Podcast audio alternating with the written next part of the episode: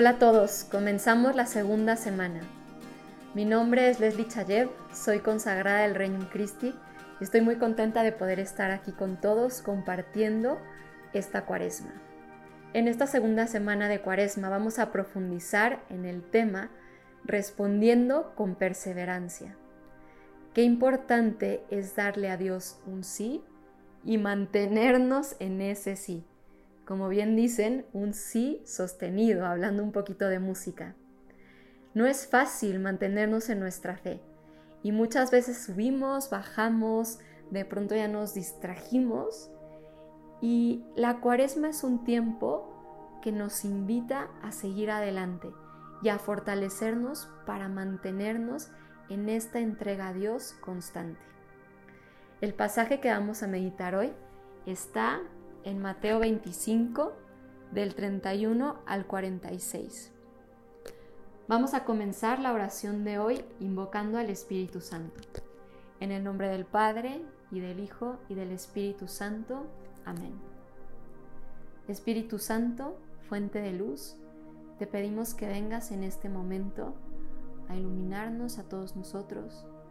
Ven a nuestros hogares, ven a nuestras vidas Permítenos tener este rato de oración en el que te escuchemos, en el que te pongamos toda la atención a ti y que tú puedas hacer en nosotros esta obra tan grande que ya estás construyendo. Que esta oración sea un ladrillito más de esta obra maestra que Dios está haciendo en cada uno de nosotros.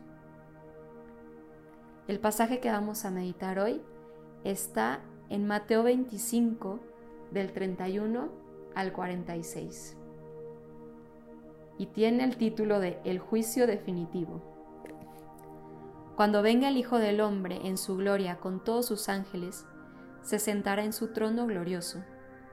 Todas las naciones se reunirán delante de él, y él separará unos de otros, como el pastor separa las ovejas de los cabritos, y pondrá las ovejas a un lado y los cabritos al otro.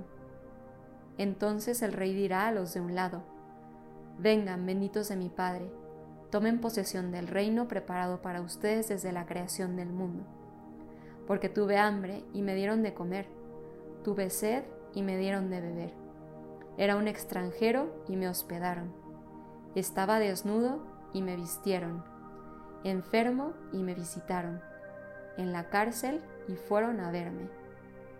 Entonces le responderán los justos, Señor, ¿cuándo te vimos hambriento y te alimentamos, sediento y te dimos de beber? ¿Cuándo fuiste un extraño y te hospedamos, o estuviste desnudo y te vestimos? ¿Cuándo te vimos enfermo o en la cárcel y fuimos a verte? Y el rey le responderá, les aseguro que cuando lo hicieron con uno de estos mis hermanos más pequeños, conmigo lo hicieron. Después dirá a los del otro lado, Apártense de mí, malditos, vayan al fuego que no se apaga, preparado para el diablo y sus ángeles. Porque tuve hambre y no me dieron de comer. Tuve sed y no me dieron de beber. Fui un extraño y no me hospedaron. Estaba desnudo y no me vistieron. Enfermo y en la cárcel y no me visitaron. Entonces responderán también estos diciendo, Señor, ¿cuándo te vimos hambriento o sediento? ¿Cuándo fuiste un extraño o estuviste desnudo, enfermo o en la cárcel, y no te socorrimos? Y él le responderá, les aseguro que cuando dejaron de hacerlo con uno de estos pequeños, dejaron de hacerlo conmigo. E irán estos al castigo eterno y los justos a la vida eterna. Es un pasaje fuerte, intenso, que nos remite al tema del que hablábamos, responder con perseverancia.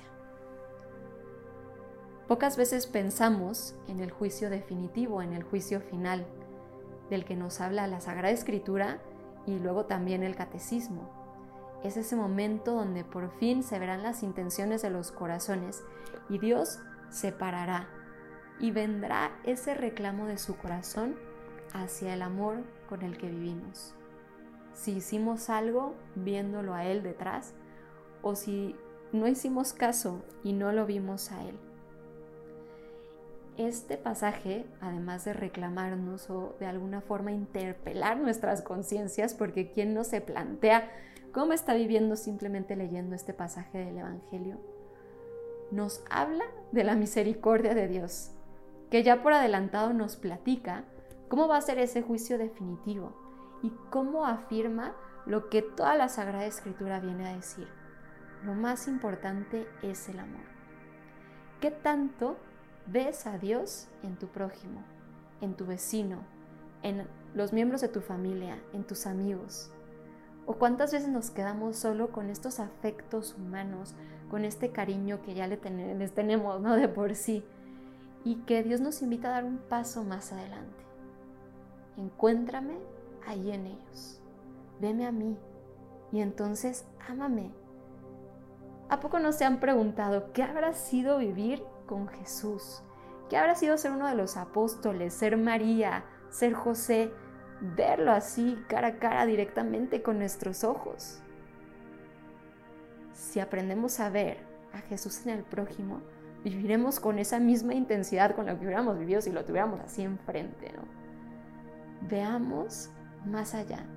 Dejemos que Dios en esta cuaresma alargue nuestra mirada a veces vamos por la vida como con el coche que tiene unas luces cortas y luego tiene unas luces largas. Este pasaje nos invita a prender las luces largas y ver en el prójimo más allá, ver a Dios mismo en cada uno de ellos.